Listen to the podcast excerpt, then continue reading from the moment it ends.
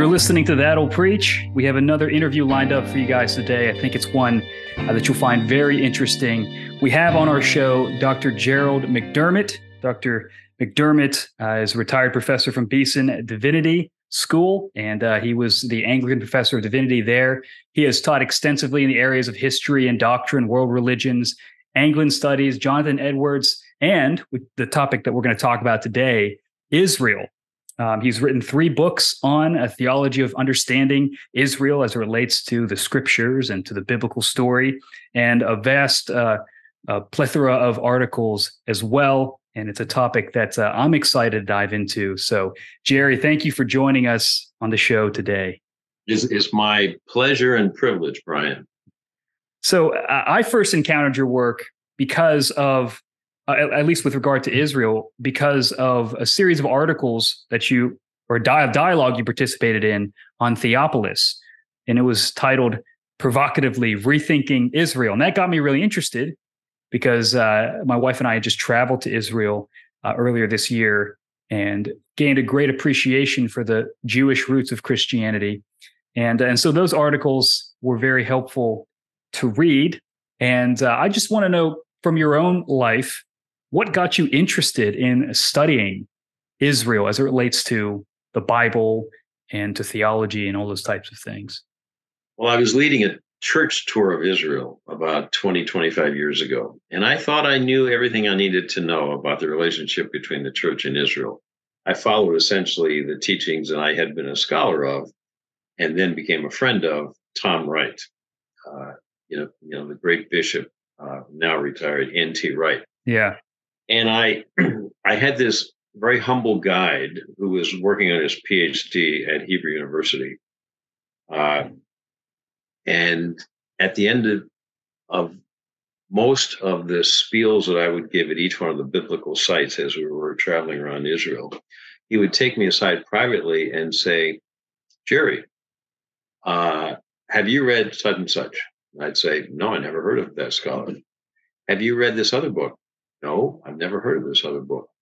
And his point was that what I had just been telling the people was wrong. But he would never correct me in public. And I started reading those books when I got home, which led me to other books. And I started to see that I was a blind man when it came to the subject of Israel and the church and Jesus. That's fascinating. I remember um, for me, I, I, I had to teach through Romans 9 through 11.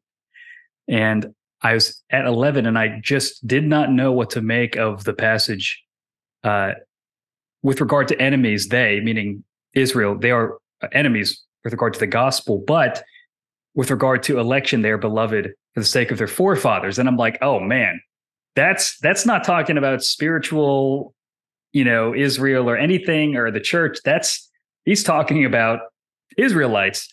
And I would scour commentaries and even NT Wright, I would read his stuff and I'd be like, man, like, I don't really understand what you're saying. I don't really understand how you're putting this together. And he's a brilliant man. And, but, uh, so, you know, I, that, that, that's a, that's a fascinating experience that you had.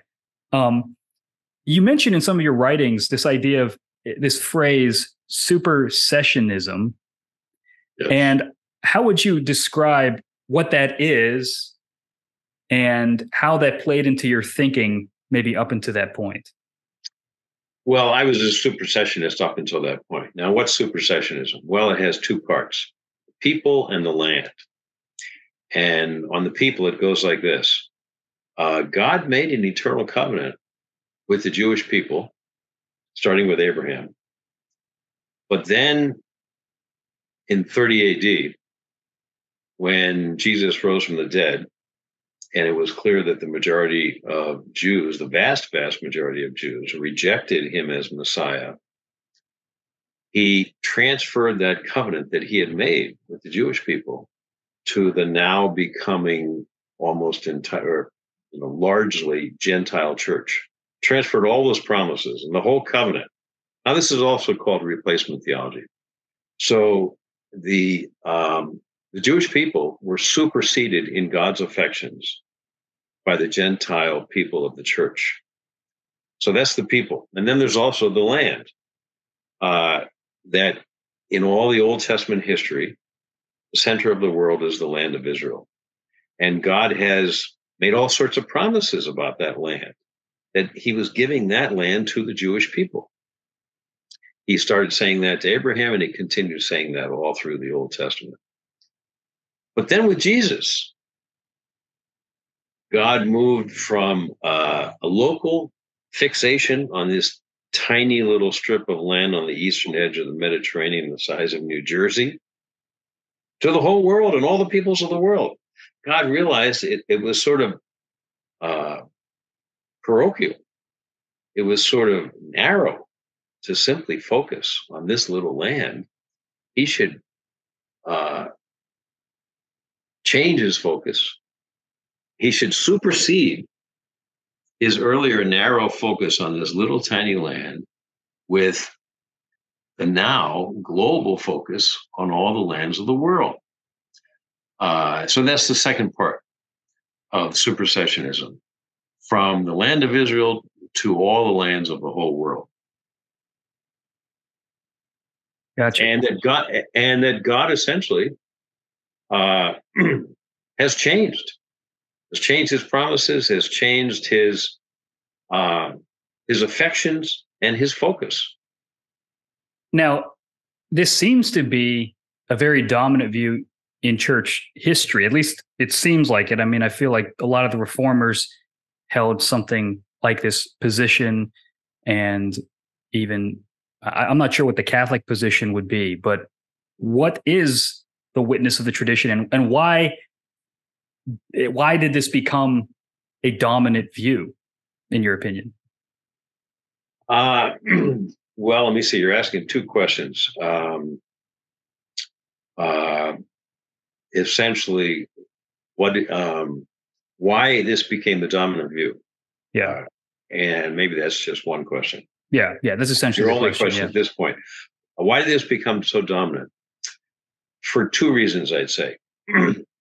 Number one, because the new leaders of the church after the second century became increasingly Gentile and not Jewish.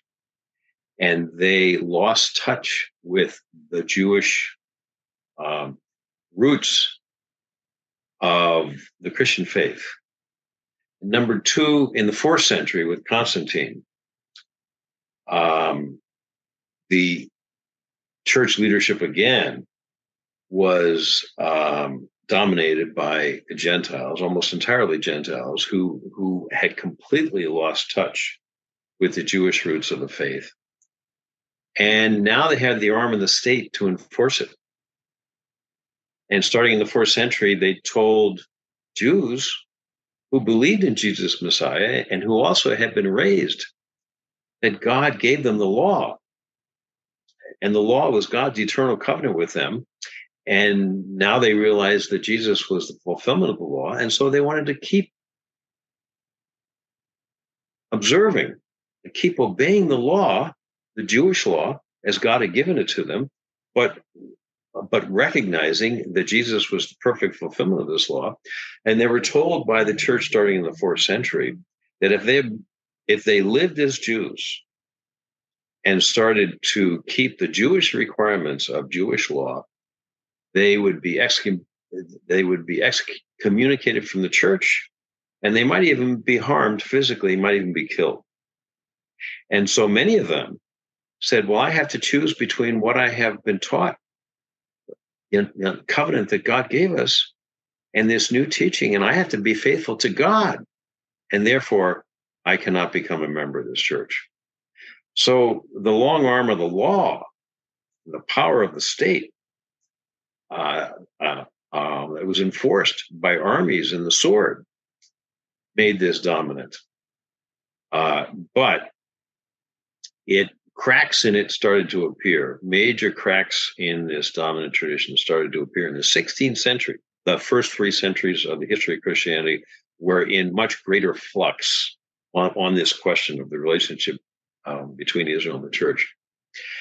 But then in the 16th century, everything opened up because the pietists on the continent, Protestant, of course, and the um, uh, Puritans uh, over on England, uh, on on on the island of England, um, rejected Calvinism's. Uh, uh, well, Puritans who were Calvinists, uh, they rejected Calvin's supersessionism, and the pietists rejected Luther, who were primarily Lutherans, rejected Luther's supersessionism, and uh, they were using the Reformation's hermeneutic of starting with the plain sense of the scripture. And, and they started saying, you know, you know, if you look at the plain sense of the scripture, what's on the surface of the text, you can't transfer all these Old Testament promises to the Gentile church. It just doesn't make sense of the plain sense of the scripture. Uh, and then the Puritans um, in the colonies uh, um, started to say the same thing and started writing seriously about in the 17th century and started saying, hey, it seems to us that uh, God's promises to the Jews are still intact. In fact, we believe that even though the Jews are spread all over the world now and are not in control of their land at all, the Ottoman Muslims are, but nevertheless, we believe that someday God's going to bring them back to the land and he's going to restore the nation of Israel. Now, there's no indication in natural history right now in the 17th century there's any chance of that, but the Bible promises it. And this was 17th century. You know, this is Increase Mather in Boston, Cotton Mather in Boston saying things like this, or, or excuse me, John Cotton. So, and in the 18th century, you have, you know, the great Dutch theologian Brakel, and you have Jonathan Edwards, who becomes a Christian Zionist. And he too says, even though it looks hopeless, someday the Jews, God's going to bring the Jews back to the land and Israel will be restored. So um, uh, cracks it. And then in 1965 is Nostra, Nostra Aetate and the Roman Catholic Church. And it was largely stimulated by the Holocaust. Uh, and the terrible, terrible, deep self criticism, self reflection that came upon Christian Bible scholars and Christian theologians all over the world, Protestant and Catholic, asking themselves, how could this have happened in the most Christianized country in history, Germany? Catholics in the South and Protestants, in the, you know, you know, Lutherans in the North. How could this have happened? And the Catholic Church did a deep searching and came up with Nostra Aetate, a, a profound document in Vatican II, 1965. And it renounced the first part of supersessionism officially and formally, uh, the part of the people. And it said, We were wrong. We, the Catholic Church, have been wrong for centuries and centuries to regard all Jews as Christ killers. We were wrong to have said for centuries and centuries that God ended his covenant with the Jewish people. We are now saying officially that God's covenant, his eternal covenant with the Jewish people, is eternal and still in place. And it was not broken in 30 AD. And now the Roman Catholic Church, uh, in the last few years, is doing intensive uh, work on the second part of supersessionism, the land. And this great scholar, this great English Catholic theologian named Gavin D'Costa, uh, uh, has put out a book with Oxford University Press and now is leading discussions amongst Catholics promoting what's called minimal Catholic Zionism, that the land is theologically significant. That's the second part of supersessionism that we have to correct. So, what were some of the things after your trip to Israel? Like you had mentioned in your article, Rethinking Israel, that you had been trained to overlook certain things in the scriptures. And you mentioned the reformers, one of their, or rather the Puritans who were the, you called, I think you called them Zionist Puritans or or something like that. That Christian they, Zionists, essentially. Yeah, yeah. Yeah, that they were that there were people who wanted to go back to the sources and they wanted to take the plain sense. And when they did take the plain sense, new vistas opened up in terms of understanding yes. Israel. What was yes. that like for you as you were rereading the Bible through this new lens? Well, like you, I was arrested by Romans 11. I had never um, seen it. I'd, I'd read it probably scores, hundreds of times. I mean, I started reading the Greek New Testament um, in uh, college uh, because I learned uh, classical Greek in high school. Uh, you know, I was raised a Roman Catholic. We went to a Jesuit high school in New York City, and I was a Greek major because I was a stutterer and I couldn't do a modern science because of lousy science uh, background, and I couldn't do the modern language track because I couldn't talk. And the only thing that was left was Greek, and I was thrilled. I was thrilled it was a dead language. So I took Greek and learned classical Greek in high school, and and uh, then in college, uh, I started reading uh, New Testament Greek uh, after a conversion experience. And despite all the readings of, of Romans, I had never seen the plain sense of Romans 11, 28, and 29, where Paul says, even those who don't accept Jesus are still beloved because of the Father. It's the very thing that arrested you, Brian. And their gifts and calling are irrevocable. That is, cannot yeah. be revoked.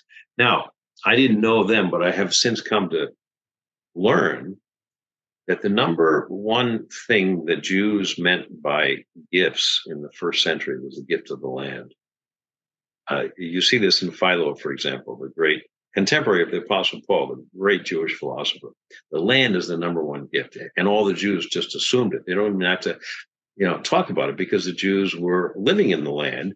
They weren't controlling the land. The Romans were controlling the land, but they were living in the land uh, and calling. And now the gifts and calling, Paul says, are irrevocable. Now, calling, you know, we Christians, particularly Reformed Christians, formed by Calvin, in Calvin's sense of calling. You know, we're we're uh, um, we are called and then justified, called and given the gift of special revelation to see Jesus as the Messiah, and then you know some Calvinists and Lutherans particularly talk about our calling to our profession in life. Um, but calling for Jews meant God's calling of the Jewish people to be his chosen people. That's what Paul means here. Their gift, their calling is irrevocable. They're still the chosen people. And I had never seen that. And and then Jesus, you know, he's pretty important to the New Testament, I would say. Uh, in Matthew 5, verse 17, these words I had hundreds of times skipped over and never really saw just jumped out of me. I have not come to abolish, but to fulfill the law and the prophets, Jesus says. And the word for fulfill there is a Greek translation of the Hebrew word, which means give a proper interpretation of. Now, you know, the rabbis had taught that when the Messiah comes, and they were teaching this in the intertestamental period, that the Messiah will give us his Torah, that is, his interpretation of Torah. And that's what Paul means, by the way, in 1 Corinthians 9, where he talks about the law of Christ is the Torah of the Messiah. Um, uh, his messianic view of Torah. So, so Jesus says, "I've not come to abolish the law and the prophets," and so many Calvinists really treat the um, uh, um, Jesus as having come to abolish the law and the prophets. Now, the Calvinists are not as you know as bad as Lutherans because for for Lutherans, it's much more rad, radical law and gospel, and gospel is treated as the opposite of law. And you know, Calvinists know better, but still, they they typically follow Calvin, who who, who is a radical supersessionist, uh, and they treat the law as if yes, we we you know it still has some normative value in the in the Christian's life. Calvin was right about that. But in terms of Jewish law, and the Jewish inheritance, um, uh, most Calvinists read those words as if Jesus has come to abolish the law of the prophets. And really, uh, so, but then Jesus goes on to say, whoever relaxes one of the least of these commandments will be called least in the kingdom. Now, what are the least of these commandments? Now, uh, by the way, notice that suggests a, a very unevangelical idea that some some commandments are greater than other commandments. And, and this is very Jewish, by the way. The rabbis uh, distinguish the commandments between the heavy commandments and the light commandments. Sins against the light commandments were not as serious as sins against the heavy commandments. So that's what Jesus is talking about here when, when, when, when, he talks about the least of these commandments. Now, what would be the least of these commandments? Well, here, most Christians would agree with most Jews who would say that what, what we Christians call the ceremonial commandments in the most hated book in the Old Testament by Christians, Leviticus, are probably what Jesus means by the least of these commandments. But notice what Jesus is, says here, not is suggesting, but actually says directly whoever relaxes one of the least of these commandments, and let's say it's among the ceremonial commandments of Leviticus, will be called least in the kingdom of heaven. Whoa. Now, um, uh, that's a pretty serious thing for Jesus to say, but most of us just run right over that. What is Jesus saying here? Well, that even the the ceremonial commandments now and now, by the way, that's a false distinction for Jews. All the law is a law. There is no ceremonial and civil and moral. Uh, uh, none of those are proper distinctions for uh, Jews, and I think they also should not be for us. But we still interpret them messianically, um, and, and not the same way we Gentiles would not interpret them the same way that Messianic Jews would, for example. Um, many Messianic Jews, not all.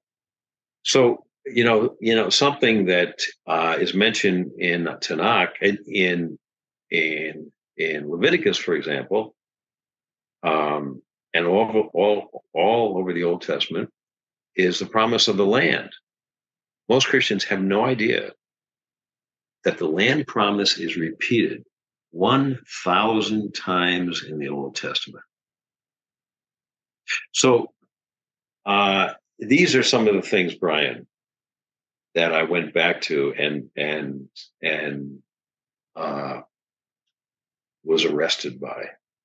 How, how, what kind of hermeneutical lens do we need to have over the Old Testament when we think about how Gentiles and Jews understand what applies to them, what doesn't? But I think you know when you talk about a hermeneutical lens, first we have to see some facts which will then change our hermeneutical lens or make us mm-hmm. realize that our that, that our existing or at least our our previous hermeneutical lens is faulty. It'll at least make us open to a new set of hermeneutical lenses. So, you know, so among those facts, here's here's one, and this is one that I saw fairly early on after, you know, you know, being woken up from my dogmatic slumbers, as Kant would put it, on Israel. Part of the traditional teaching of supersessionism that most of us were raised by in the church is that the church is the new Israel. The New Testament never says that. The word Israel is used in the New Testament 77 times. I've counted them. And every one of those 77 times, it refers to either the, the Jewish people, that land the size of New Jersey, or the polity of the Jewish people. Now, um, people, you know, supersessionists will say, yeah, but in Galatians 6:16, where Paul talks about the Israel of God, there we have the church as the new Israel. And if you look at it carefully, and I've I've written about this both in my book called Israel Matters and and in uh, um, uh, my my newest book on Israel called um, uh, um, Jewish Roots of Christianity, or, or actually the first word is Understanding Jewish Roots of Christianity, which Brian, I think you said that you've looked at. Yeah. Um, Paul says, "For all who walk by this rule. Uh, um, and he's talking about the new creation, that circumcision and uncircumcision don't matter in comparison to the new creation. You know, the circumcised Jews, the uncircumcised Gentiles are all justified by the same Jewish Messiah. and get to live in and to experience and participate in the new creation. And then he says, For all who walk by this rule, and by the way, this is in Galatians. Key to understanding Galatians on this question of Israel and the church is to realize, as scholars have argued rightly, that either all the church in Galatia was Gentile or the vast, vast majority of the church in Gentile uh, in Galatia was Gentile. So that's Paul's audience. It's a Gentile audience. It's not a Jewish audience. For all who walk by this rule, he's speaking to Gentiles, these Gentile Christians.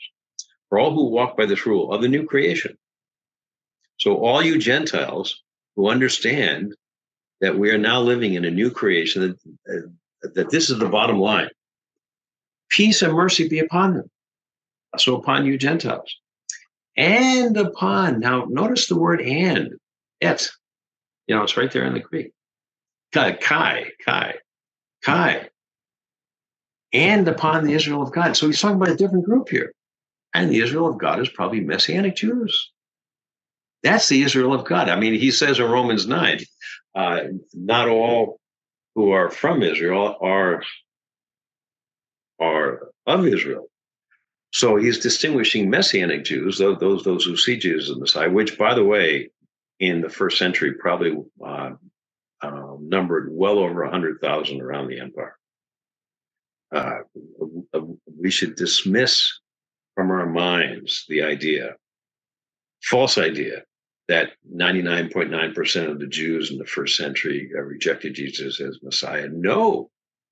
In Acts 21, Paul tells us that, um, uh, uh, no, Luke Luke tells us, and he puts these words in, in, in, the mouth of James, you know, the Jewish leader of the church in Jerusalem, myriades here, just here in Jerusalem, are zealous for the law and believe in Jesus as Messiah. Now, what's one myriad? Now, a myriades is plural. What's one myriad? 10,000. So a minimum of 20,000 it's, it's not just one 10,000, but 10,000s, a minimum of 20,000 Jews just in Jerusalem. Now, this was um, maybe 56, 57 AD. Just by that time, just in Jerusalem, at least 20,000 Jews were Messianic Jews. Now, we know from Acts of the Apostles that all over the empire, there were huge communities of Messianic Jews. So um, the Israel of God is considerable in the first century.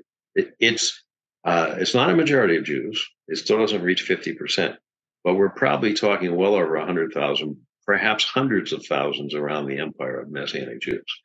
So, so that's the first fact to see that that for the New Testament, the church is not the new Israel, and um, you know, secondly, you know, second fact to see. And once we see these facts, uh, then, as I said, Brian, we start to be open to looking for at least a new hermeneutic because we realize our old hermeneutic does not cover these facts, does not explain these facts. And in fact, these facts blows our old her- should blow our old hermeneutic out of the water. And we ought to be looking for a new one.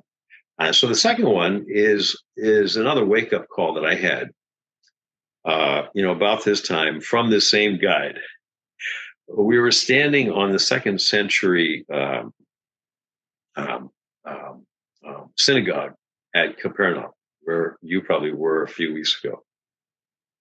Um, and he was pointing out to us Matthew 23 2. Now, this is the beginning of Matthew 23, this long excoriation of the Pharisees. And he and he pointed out that Jesus says in verse 2 practice and protect two different Greek verbs that are the translation of two different Hebrew words, which are very common concerning the law in the Old Testament to do the law and guard the law, protect the law. Um, but Jesus says here, and he's referring to the Pharisees practice and protect everything the Pharisees tell you. Now my eyes just about popped out of my eye sockets. What? You know, I've been reading the Greek New Testament, yeah, by that time for about three decades, and I'd never seen that. What? Jesus is telling his disciples not only to practice, but to, to protect. And the idea here is the Jewish idea of put a fence around. Um, all that the Pharisees teach. Now, don't do what they do because they're hypocrites. He, and he goes on to explain their hypocrisy. But at the beginning, he says, he, he praises the Pharisees' teachings. I just, that just blew my mind. I had never seen that. And then later, um, um, Jesus, in, in that same chapter, who condemns the, the Sadducean leadership of the temple. It wasn't the Pharisees who led the temple, it was the Sadducees, you know, and, you know, they didn't believe in angels or life after death. And so that's why they were sad, you see. So let, down later in that chapter 23, Jesus refers to the temple and he says, God dwells in the temple. Whoa, I'd never seen that before either. God still, even though the temple is led by a corrupt establishment that would go on to crucify him, Jesus still says that God dwells in the temple. So once we see a few of these facts, and there are many more, Brian, we should be open to the to the possibility that our, our existing or our past hermeneutic for reading the Old Testament, the relationship between Old and New, and Jesus and Judaism and Paul and Jewish law, uh, maybe we don't have the right hermeneutic, and maybe we ought to be in search for a better one. This is uh, fascinating because oftentimes we think the Pharisees, their problem was they cared about the law too much and that they were in charge of the temple. And you're saying, no, the issue was that they weren't doing the law they claimed to love and they didn't control the temple. They oh, yeah. weren't in control of the temple. Also, that because I know N.T. Wright talks about, you know, Israel's still in exile because the spirit never came back to the temple. But you're saying that Jesus is saying that God still dwells in the Sadducee ruled temple. Um, yeah, yeah. And that's fast. I, am curious about the everlasting covenant. I want to come back to what you were just talking about, but you yeah. mentioned that before. And I've heard about, you know, people wanting to avoid a dual covenant type thing or or when we say the everlasting covenant if that means the land are we talking about the covenant uh, with uh, god the people the the the people and the land not just the land. Right and so it, the everlasting covenant is that the are we talking about like the mosaic covenant the the covenant at no, sinai with israel? No no the abrahamic covenant where god tells abraham he gives him two promises he says, I will be the God for you and your, well, first, I'm going to give you sons. Right. And at the time, it looked impossible, and it kept looking impossible for, for a few decades after that. Um, but I'm going to give you sons, a son and sons. Um, and I'm going to be God to you and your sons and all your progeny forever. Uh, and then the second part is I'm going to give you a land. So so back to what I think you're asking, the eternality of the covenant, God's covenant with the Jewish people. Um, in in Jeremiah chapter 31, which is the one that actually supersessionists typically turn to as a proof text for the new covenant being radically different from the first covenant with the Jewish people. You know, the new covenant is is with the church, and the old covenant is only with the Jewish people, and God has moved from one from from from the latter to the former you know the new covenant with the gentile church. In that same chapter jeremiah 31 um, god says i am going to keep my covenant with this nation this whole people as long as the sun and stars and moon are in the sky. And you know right right now I, am in Virginia, and the sun's out, uh, and the sun is definitely still in the sky. And I and I have great confidence that in a few hours, uh, if the clouds are not there, that I'm going to see stars in the sky and the moon in the sky. So, um, you know, that's the other thing, Brian, is that God keeps His promises. And we who have been educated in, in the Reformed faith, um, what we're essentially saying, if we continue to be supersessionists, is that God does not keep his promises. God made eternal promises to the Jewish people. And supersessionism says he broke those promises. And if God can break his promises to the Jews, well, then God can break his promises to Gentiles too. And that's something that we ought to be afraid of. So, so there's a new covenant. Maybe, maybe this kind of goes to the question of how do we understand things like Ephesians 2 about Gentiles grafted into the commonwealth and heirs of the promise, or Romans 4 when Abraham is supposed to be father, of the circumcised, uncircumcised, and then he talks about heir of being heir of the whole world, and then um, like First Peter applying chosen race, holy nation to a largely Gentile church. These are the things that because I, I, see all the things you're seeing, and then I see those, and I just get confused. well, let's uh, let's take them one at a time. Okay. Ephesians two. Yeah.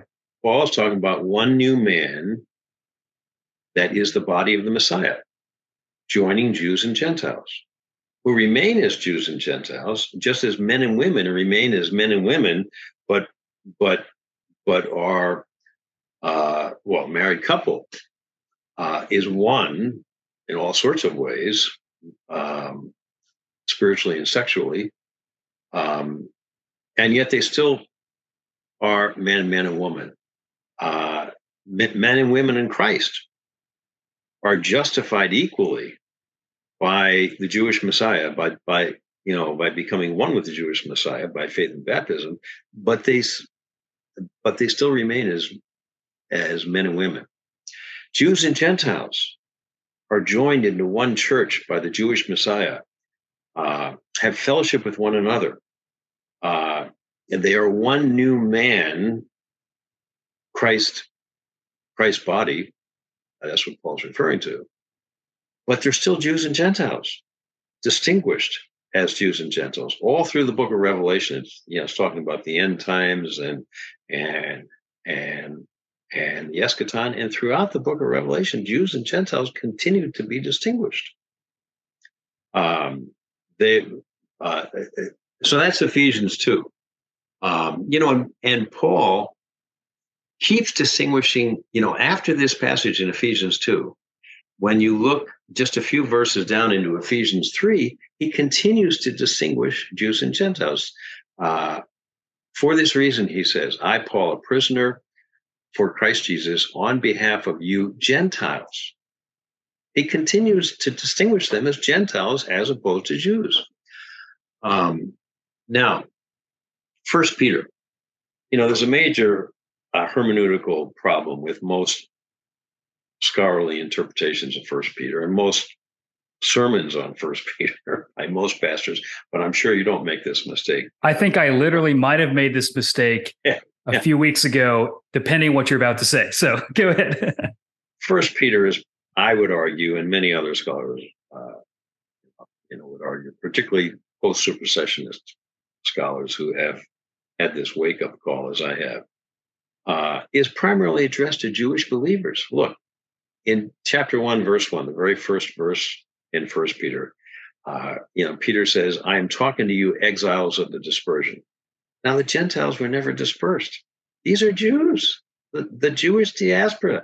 That's that's that that's that that's part of the common Jewish vocabulary in the first century. We're in the diaspora. Uh, you know, and then later in in chapter two, verse twelve, he says, "Keep your conduct among the what? The the uh, uh, uh, uh, uh, well, he calls them the Gentiles. Right. He's speaking to Jews. Keep your conduct among the Gentiles honorable. Now, uh, just a few verses before that, in chapter two, he says, So you're a chosen race, a royal priesthood. Now, all Jews knew that. Um, this applies, first of all, to Jews, and especially the Messianic Jews now. Uh, but even if a minority of Peter's uh, readers are Gentiles, and they might have been, you know, in in in most of your Messianic communities, you had a mixture of Jews and Gentiles. Some were a majority of of of Jews, as it seems to be in in Peter's audience, uh, uh, but but often a minority of um, of Gentiles, because you know Gentiles over the all over the Roman Empire were attracted to Judaism. They recognized it immediately when they went to a synagogue on Saturday morning. Uh, its superiority to everything they had grown up with in Greco-Roman religion, morally, spiritually, in terms of beauty. So even if a minority of uh, Peter's re- readers are Gentiles, the whole Christian people are a chosen people, not by superseding the Jews, but by being joined to the Jewish people by oneness with the Jewish Messiah. Now, now you also mentioned uh, Romans four. That often. can, can, I ask you something about? So, yeah. if I just yeah. want to make sure with First Peter, you're saying those Israel terms can apply to Gentiles, but not because they become the new Israel, but because they're gra- they are grafted, grafted in, in, to the olive tree of Israel. Yes, and, and so you know, you know, somebody famous once said, "Salvation is from the Jews." Yeah, and so so the only way you're going to get saved, according to this, you know, prophet and I'd call him Messiah.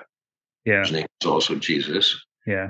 Is by becoming um, part of Israel. But Paul says in Romans 11, Gentiles are grafted in. That they are not the olive tree. They're they they are wild branches. So, so now uh, Romans four um, you know, the verse you mentioned, um, where Paul, you know, and it's a favorite text for supersessionists. Well, can I ask something again about First Peter? Because oh, he does talk yeah. about not living like the Gentiles do, which I don't. Yeah. I mean, would Jews have lived like Gentiles? And he also talks about don't you know turning away yeah, from the futile ways of your forefathers, which sounds like he was talking about Gentiles with the things that he that he lists. Well, well, first of all, Jews, when, when they live amongst Gentiles, and you see this all through the Old Testament, are always tempted to live like the Gentiles. Sure. But within Jewish communities, the Gentile sins are known as Gentile sins, particularly those involving sexuality, because Jews just didn't go there typically. And particularly after the uh, uh, uh, uh, return from exile in Babylon. Um, but, you know, some of Peter's audience might have been Gentile, but they were clearly a minority because he started, you know, there, there, there are these very direct signs scattered throughout the letter that he's speaking primarily to Jew, to to to a messianic Jewish community. Gotcha. Okay, and so the futile ways inherited from your forefathers, that would still be talking about Jewish forefathers, like because to me that sounded like the paganism that you came out of. Yeah. yeah. And uh, well, because yeah, well, he, you know, uh, uh, uh, he could be referring there, and I would say probably is referring there uh, to um, uh, the unfaithful Jewish forefathers. You know, all the prophets talk about this. They distinguish between faithful Jews and unfaithful Jews, and, and the prophets say the faithful Jews are a remnant so, you know, your unfaithful forefathers who who regularly, um, as we know from Tanakh, the Old Testament, regularly um, um, rejected the God of Israel while going through the motions. So it depends really on who you think Peter, First Peter, was primarily reading to. That seems to be a big. Uh... I, I, I, I, I think that's big. And you know, this thing about a royal priesthood too. Remember this: that God told all of Israel that he was calling them to be a whole nation of priests. Now, what's a priest? A priest is someone who points, who um, points the world to the true God. You know, says that's the true God, not not this, yeah, not him, not her, but that's the true God, the true God of Israel. And that's what a priest primarily does. He tells the world about God. He points the world to the true God. Now, God said, I'm calling you as a whole nation to be a nation of priests, a priestly nation. Now, at the same time, I'm calling up um, uh, some of your men to be priests, a, a separate order of priests. And among those, and I'm also calling some of your men to be Levites who have different responsibilities from those of priests. And I'm also calling from amidst your priests, you know, some of them to be chief priests. Now, now the early church, I would argue, got its order of bishops, priests, and deacons, which are fully fleshed out in the second century already, from the uh, Jewish order of, of chief priests, priests, and Levites.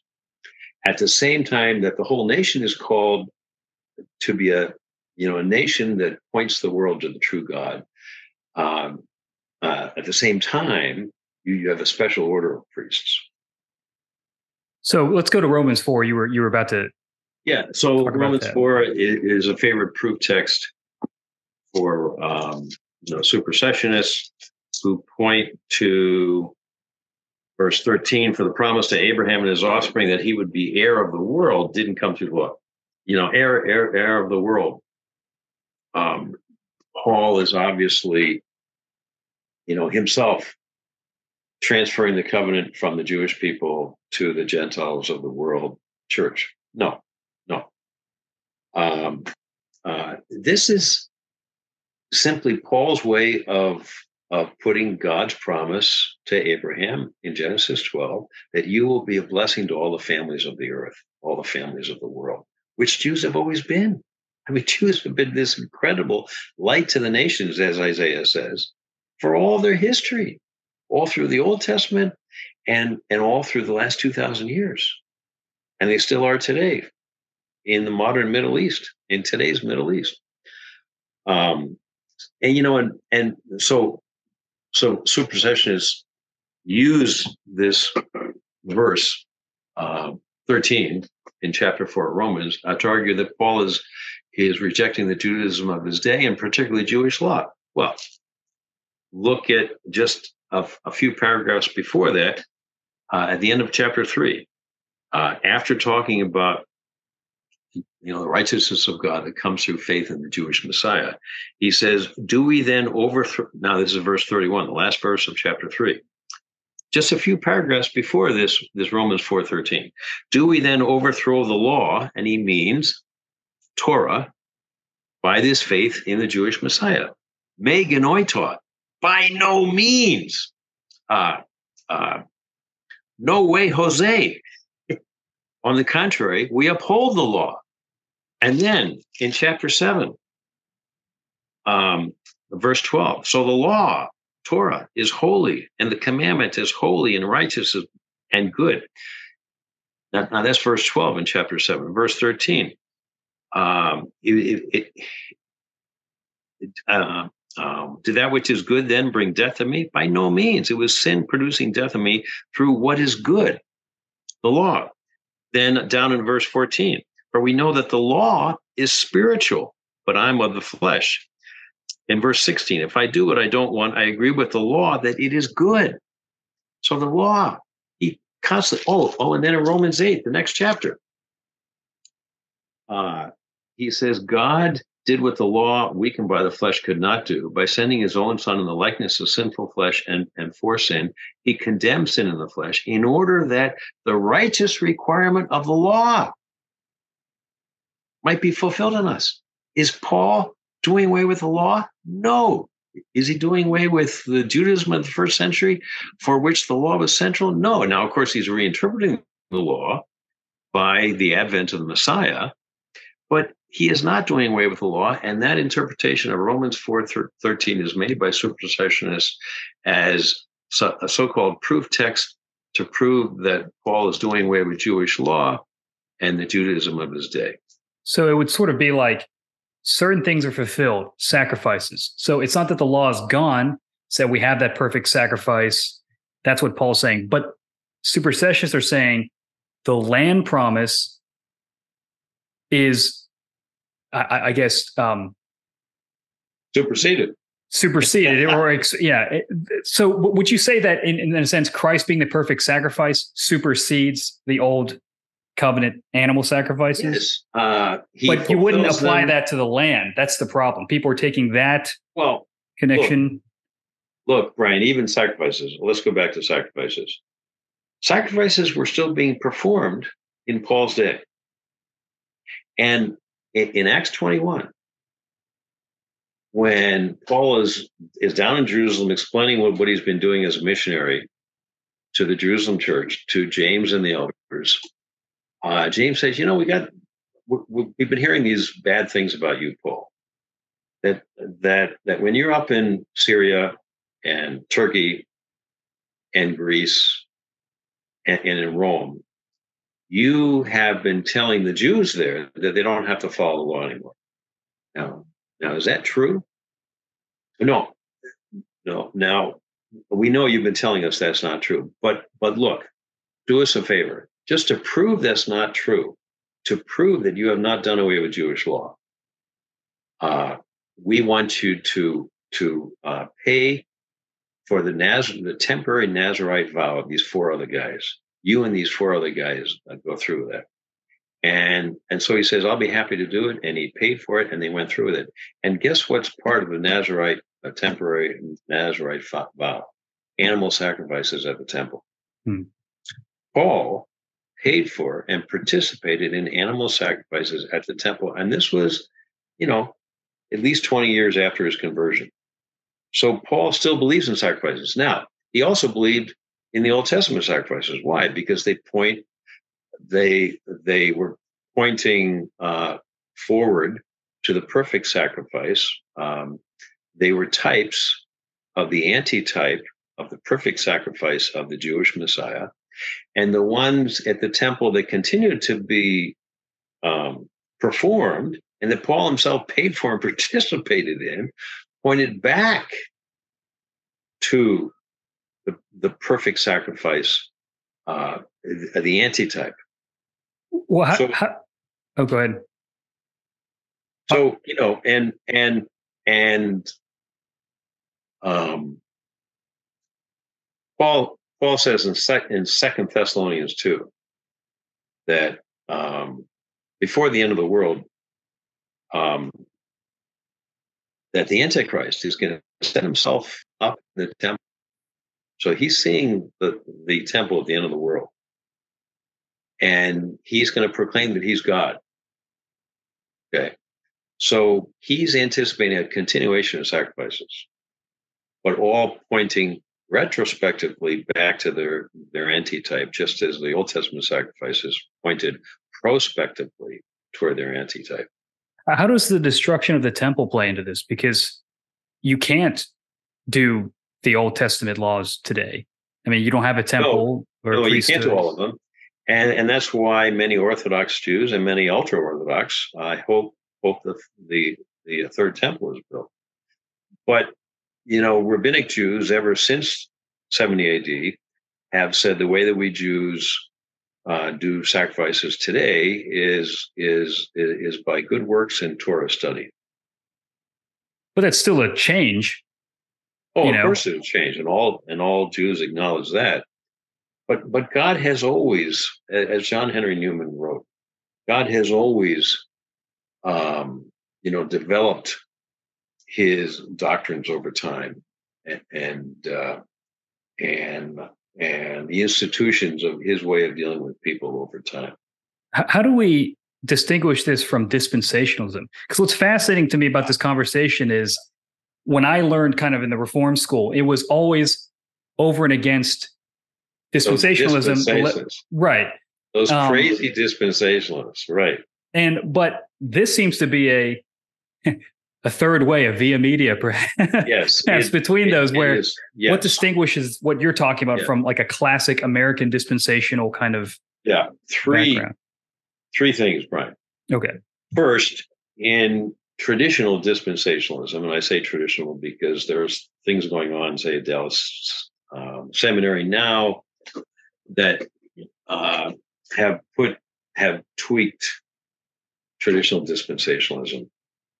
But but according to to traditional dispensationalism, the church in Israel run on two sort of parallel tracks, and they never uh, intersect and I see that completely foreign to the, the story of history in Scripture.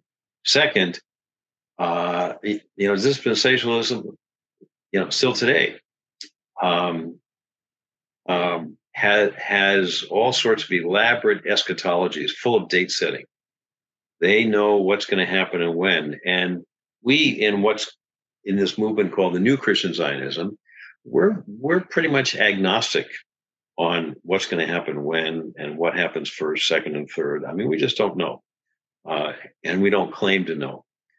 Uh, third, uh, the rapture is integral to all dispensationalism, both uh, um, old and new. And most of us say there is no rapture; that that that's an unbiblical um, doctrine. Does this perspective tie you into particular eschatological view? Thinking about the millennium, though I don't know if that's an Anglican debate, but I think a lot of the evangelicals, it's thinking about: Are we waiting for a temple to be rebuilt? Uh, is that going to happen in this millennium period? I mean, these are all types of things swirling around. Does this right. tie you into a particular eschatological perspective? It does not. Um, it does say, though, that you know certain things about eschatology. It it it it says, I, would say number one, that God deals with nations.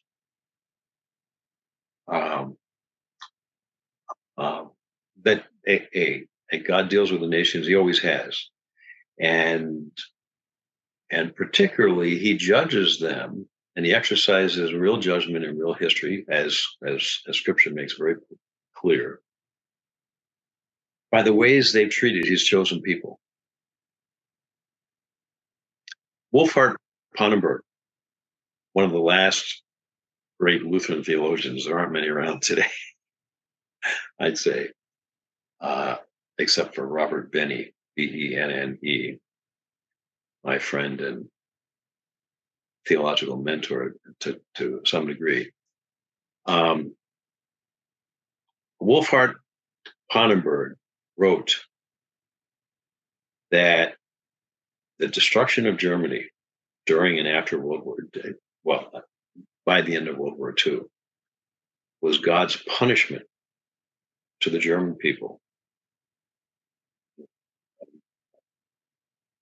Punishment of the German people because of the way they treated the Jews.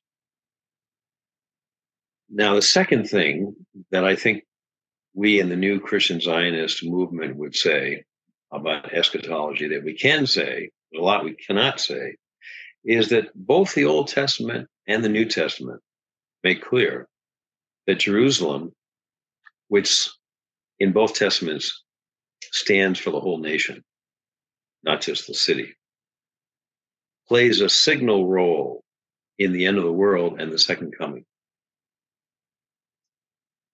Um, Jerusalem's all over the book of Revelation, despite the claims of supersessionists that, that from here on out, Jerusalem has no theological from since since 30 AD, Jerusalem has, has no theological significance anymore, uh, except in a hyper hyper spiritualized symbolic way. No, I think the authors of, of both the Old and New, uh, of, uh, of even the New Testament, uh, when they use the word Jerusalem, they use it in a a very um, this worldly way, uh, and even the heavenly Jerusalem that that is rooted in that city on planet Earth. And third, you know, I think the third thing that that we can say eschatologically is that not all the signs of the end have been played out yet. Now, most supersessionists say everything is done, Christ has fulfilled all the promises, you know, the finished work of Christ. Well, uh, I don't think so. You know, Peter didn't think so. In in in in Peter's second speech in Jerusalem in Acts chapter um, uh, uh, four, no three. You know, Peter. You know, Peter talks about the the the the apokatastasis that is still to come. Now, that's the word that's used in the Septuagint. The Septuagint was the early church's um, version of the Old Testament, their Bible. That's the word that's always used by the prophets for the future uh, worldwide coming back to the land of the Jewish people. And Peter said it hasn't come yet. It's still to come. Now, you know, Peter is speaking after the death and resurrection and and the ascension of Jesus Christ. There's still something yet to come. Christ's work was finished, but that doesn't mean all the biblical prophecies have been fulfilled yet. So we know from Second Thessalonians 2, as I just said, that Paul's Paul's prophecy that that that the Antichrist, uh, the man of lawlessness, will set himself up in the temple and proclaim himself to proclaim himself to be God. That has not happened yet, I would argue. So so there are still things yet to come. How do we understand as we you know as we kind of come to a, to conclusion here? Uh, the modern state of Israel? I mean, that's a big question, right? The, the establishment of Israel. How is that a fulfillment of biblical prophecy? How should we? Because that's a big part of dispensationalism. Yeah. And uh, what role should that play in this kind of new Christian Zionist perspective?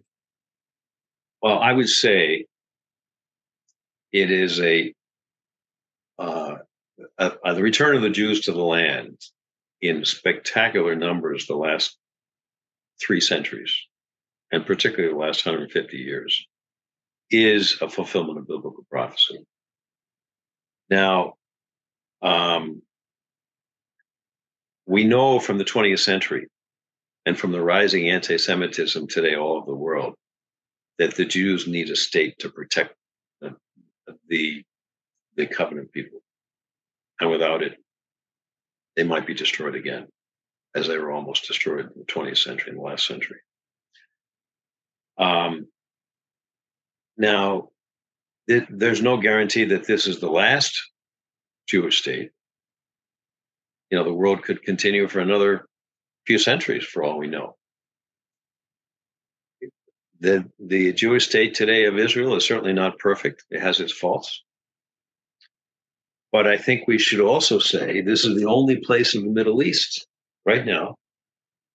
We have to say it now. Now, here's another fact: the state of Israel, the Jewish state of Israel, is the only place in the Middle East where Muslims can have full religious freedom to practice their faith. Yeah, yeah, yeah. Sunnis and Shiites and Sufis without um, uh, being hunted down and killed. Now, that's not the case on the West Bank or in Gaza for, for Arabs, for, for Muslims who live there, and particularly for Christians. And it's the only place in the Middle East where Palestinians have full civil rights. Palestinians do not have full civil rights uh, living under their own government on the West Bank and living under their own government in Gaza only in in in in Israel proper, in the Jewish state, do Palestinians have full civil and legal rights. So I think those are the things that we can say about the Jewish state today. Are there any uh, things that still puzzle you about uh, in your years of studying Israel and the church? Are there any questions that still, if you get to heaven, you'd love to get answered about uh, in the scriptures regarding this? Oh, there are so many. Uh, you know, the scriptures are an ocean. As the great biblical scholar um, and theologian uh, named Origen wrote, but he was also mistaken about many things, uh, including Israel, the relationship between Israel and the church. But because it's an ocean, I mean, there's so many questions. You know, it's a book. You know, the Bible is a book of, of many, many mysteries. Paul uses the word uh, mystery often, and one of them to me, I'll, I'll I'll tell you one that I'm looking forward to getting cleared up, is how and when God reveals His Son to those Jews whom Scripture says God has closed their eyes to the identity of the Jewish Messiah. partial hardening, Paul calls it, that has come upon Israel, which is still in place today for the majority of Jews. Now, I believe God is a just God. And I believe that for many, many Jews who love the God of Israel and give their heart and soul to the God of Israel, but haven't seen yet that Jesus is the Messiah, I believe they will see it. And I that's one thing I'm looking forward to finding out. How and when does God reveal that to them? Now, I'm not saying I don't believe in a dual covenant. I'm not saying that all Jews will be saved simply by virtue of being uh, Jews. Paul, Paul um, clearly denies that in Romans 9 through 11. This was a fascinating discussion. I mean, I, I, I have so many more questions now from this, but uh, but also I think this is just really helpful, and I want to makes me want to go back and reread a lot of those passages we came across um, because it is very challenging stuff. But like you said, it's an ocean. It's it's something that we need to study and to think more about. And I appreciate your time and you explaining this. And uh, we'll make sure to put links to some of your articles and books so people could check that out. And uh, you know, and you know, Brian, you're you're a great pastor and preacher. May I recommend something to you and to all your listeners who who preach or just want to learn? Uh, I recommend you uh, spend a little bit of money. It's not much, and go to Amazon to the Jewish New Testament commentary by David Stern. It's called the Jewish New Testament Commentary. The author is David Stern, a great Messianic Jew, brilliant man who died in Jerusalem just last year. The Jewish New Testament Commentary. It's probably about a thousand pages, and you'll find some some uh, some approaches to all these passages we've been talking about, and many, many more that I guarantee you, you and your listeners will never have seen before. Awesome. David, you said it was, what was the name of the author again? David Stern. David Stern. S-T-E-R-N. Okay. We can put a link to that as well. And I'm excited to, to dive into that. Thank you so much, Dr. McDermott. Appreciate the time. Appreciate your work. And uh, I think people are going to really enjoy listening to this. If you guys are listeners, thank you for listening. And uh, we appreciate you guys tuning in. And we'll have more episodes, more interviews as well. But make sure you follow us on Instagram at That'll Preach Podcast and share this with your friends. Get more of this conversation started. And I uh, appreciate you guys tuning in with us today.